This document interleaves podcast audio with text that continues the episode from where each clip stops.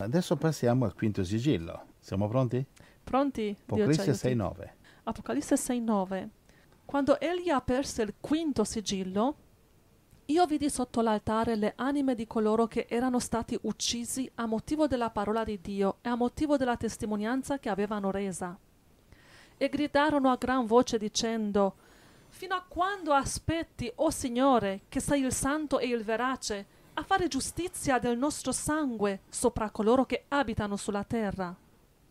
e a ciascuno di essi fu data una veste bianca, e fu loro detto che si riposassero ancora un po' di tempo, finché fosse completato il numero dei loro conservi e dei loro fratelli, che dovevano essere uccisi come loro. Apocalisse 6, 9 a 11.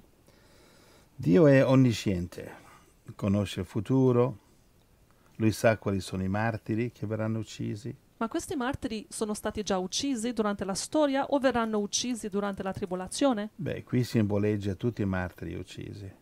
Infatti, come abbiamo letto al verso 11, a ciascuno di essi fu data una veste bianca e fu loro detto che si riposassero ancora un po' di tempo finché fosse completato il numero dei loro conservi e dei loro fratelli che dovevano essere uccisi come loro.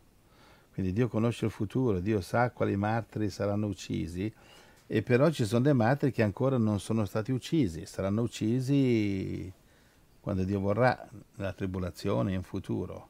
Quindi questi martiri qua che invocano la, la- la- la- giustizia eh, sul lo- loro sangue sparso sulla terra, Dio gli dice alt, non è ancora il momento di Armageddon. Infatti, Ah. Infatti verrà nel prossimo sigillo. Ah, è quello che chiedono? Vendetta ad Armageddon? E chiedono, si chiedono quando è che ci fai giustizia del nostro sangue sparso. Come dice Romani 12, dice a me la vendetta, dice il Signore, capisci? Sì, sì. E dice E- abbiate pazienza. E chi sono questi martiri?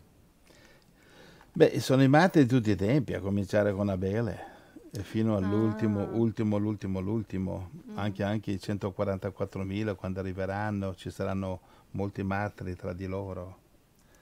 E, Ma allora questo sigillo è stato già aperto? Perché è una delle domande che riceviamo molto spesso. Quanti sigilli dell'Apocalisse sono già aperti? Tutta l'Apocalisse comincia dalla risurrezione di Gesù perché è un libro profetico che parla solo del futuro, principalmente si rivolge al futuro. Ora ci sono dei paralleli che nel passato è già successo cose simili, e ci sono già, sono già avvenute guerre, d'accordo, però avendo capito che queste cose sono già successe nel passato, Dio mette una linea 96 d.C., Giovanni l'Apostolo riceve l'Apocalisse e comincia a profetizzare la continuazione della storia del mondo, però rivolta al futuro. È certo che nel passato sono successe cose simili, ma quest- qui non, non sta facendo resoconto storico, cronologico, eccetera. Sta parlando del futuro. Ecco, il futuro ci sono state guerre, ne arriveranno delle altre, e precisamente queste. Ci saranno anche atomiche, ci sarà la bestia, porterà il marchio della bestia, ci sarà la tecnologia mostruosa, l'intelligenza artificiale, queste cose qui. Sì, L'intelligenza abbiamo- artificiale la vediamo all'Apocalisse 13 nel computer, eh? Che non, non dice computer ma dice immagine della bestia, quella è intelligenza artificiale, l'immagine della bestia. eh, abbiamo capito che i quattro cavalli, i primi quattro sigilli, sono già stati aperti, perché quelli cavalli stanno già cavalcando. Ma questo sigillo, il quinto, è aperto o no? Nei Sì, nostri sì. tempi, oggi? Cer- certamente sì. È, aperto? stata aperta la resurrezione di Gesù. Ah sì? Certo, non è vero come hanno scritto certi predicatori che eh, c'è uno che ha scritto, un predicatore di Dio, uno in gamba, eh, però ha scritto già si sente l'avvicinarsi del galoppo dei quattro cavalieri. È come, Ah, come- sì? è come avvicinarsi? Quando arrivano questi cavalieri? Sono duemila anni che galoppano, quando arrivano? Questi qui sono già, eh, i sigilli sono già aperti, tutte e sei sono aperte. L'unico sigillo che non è, è un libro a sette sigilli. Sei sono state aperte alle risurrezioni, il settimo no. E qual è il settimo? Il settimo, qual è il settimo? Il settimo. C'ha sette sigilli, sei sono aperti che adesso li apriremo. ok, li che studieremo. adesso li studieremo, manca Ok. solo uh, il prossimo, Ok, va sesto. bene. Va bene, che è Armageddon. Va bene. Il settimo non è aperto, viene aperto in Apocalisse capitolo 8 verso 1 che sarebbe la tribolazione. Capisci? Apocalisse 8 e 9 è, la- è il regno dell'anticristo, è quando Apollyon esce dalla Bussos, eh, il pozzo senza fondo, quando libera le cavallette che sono demoni, quando eh, il, il diavolo eh, dilaga col marchio della bestia, quando un terzo del mondo viene distrutto, Apocalisse 9, un terzo dell'umanità muore. Poi quando arriveremo lì ti chiederò delle domande su quello. Eh, Quindi c'è... Eh, sì. Sì, Perché già, già un sacco di domande, ma perché, come dici tu, il sesto sigillo hai detto che Armageddon è stato aperto, ma Armageddon non è avvenuto? E come mai il settimo sigillo hai detto che la tribolazione non è aperto, ma perché Ah, prima alta. del sesto viene il Alta, settimo? alta, alta, non si capisce Il niente. sesto sigillo è stato aperto nel senso che Dio ce l'ha rivelato, però Armageddon non è ancora cominciato, Eh, sì. perché il sesto sigillo comprende anche l'ira di Dio. Bene, l'ira di Dio avviene dopo, la- dopo il rapimento, dopo la tribolazione. Quindi è stato aperto nel senso che Dio ce lo ha rivelato. Allora, cinque sono al passato e, iniziano nel 96 d.C. Il sesto, che è Armageddon, e quindi comprende anche il rapimento, perché sappiamo che prima di Armageddon sappiamo c'è il rapimento. Beh, il rapimento non è ancora avvenuto, però il sigillo è stato aperto nel senso che Dio ce lo rivela.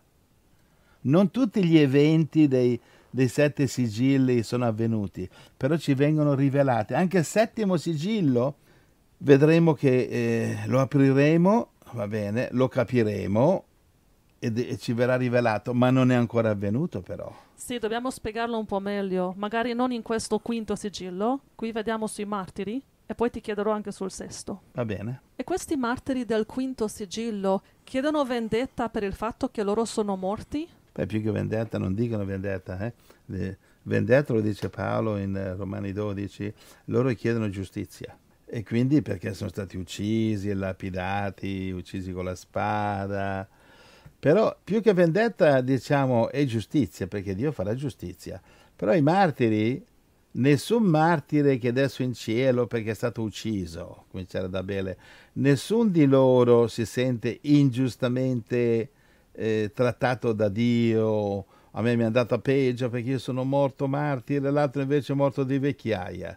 No, no, no, il martire è contento di morire per Cristo, Wow. è disposto, Grazie. è felice, non rinuncerebbe a una pietra. Eh, Stefano non avrebbe rinunciato a una pietra. Grazie, Signore. sono in cielo, sono felici, sono orgogliosi, sono le medaglie al valore, sulla divisa. Bellissimo. Quando passano loro, gli angeli fanno il saluto militare, per modo di dire, Eh, passano ufficiale, Wow. un martire. E sai come i militari salutano con la mano. Bellissimo. Gloria a Dio, vai Filippesi 1 1,23 perché vedi eh, la morte, e adesso dico una cosa che ma- magari gente che ha avuto dei cari che sono morti non saranno d'accordo, però dico la morte è una cosa bella per un cristiano, andiamo in un posto migliore, mamme, papà, fratelli che avete, avete avuto dei, dei- dei- familiari morti, Grazie. Signore. gioite, lodate il Signore Grazie. sono con Gesù. Tutto il Vangelo che gli avete predicato ad- adesso ha portato frutto, adesso vanno a mietere. Dio vi benedica quelli di voi che hanno predicato il Vangelo ai morti, quelli che sono morti. Filippesi 1,23. Sono stretto da due lati. Da una, Da una parte, parte- ho il desiderio di partire e di essere con Cristo, perché è molto meglio. Wow. Filippesi 1:23. Quindi da una parte non vuoi, eh, però dall'altra parte non voglio partire perché voglio stare con voi, perché vi amo. Mm, Però partire, sta dicendo Paolo, è molto meglio. è vero? Sì. E allora un, un credente, un figlio, un marito, una moglie, un familiare che, credente che muore, ma lodiamo il Signore, la tristezza è per noi. Noi siamo l'unica tristezza, Mhm. però non stiamo lì a fare un idolo, a fare un Dio del quadretto, della foto, con dieci candele davanti. Non state lì ad adorare il quadretto. Andate, andiamo a evangelizzare, andiamo a cercare altri Eh, è morto un fratello, un figliolo, andiamo a cercare altri dove, che, che moriranno domani e che non hanno Gesù Cristo. Alleluia. Amen, amen. Sì, amen. E allora Paolo dice che partire, partire vuole dire essere con Cristo. E quindi vuol dire che il Signore no, no, Gesù non sta dormendo in qualche tomba come certe religioni insegnano. Um, cioè, certe religioni dicono quando muori vai a dormire, mm. vai al dormitorio comunale e dormi. Questa, dottrina dove, dove, dove l'hanno pescata? Nel laghetto delle bugie? Guarda, questo messaggio, andiamo a aprire 2 Corinzi 5,8, perché questo messaggio viene anche ripetuto, non è una cosa che Paolo si è ubriacato un giorno, no, questo messaggio ripetuto è vero. Leggi secondo, secondo Corinzi 5? Sì, 5,8. Ma siamo pieni di fiducia e preferiamo partire dal corpo e abitare con il Signore. Secondo Corinzi 5,8. Allora sta dicendo Paolo, conferma di quell'altra scrittura, sì. che partire dal corpo, morire vuol dire abitare, vuol dire, abitare così.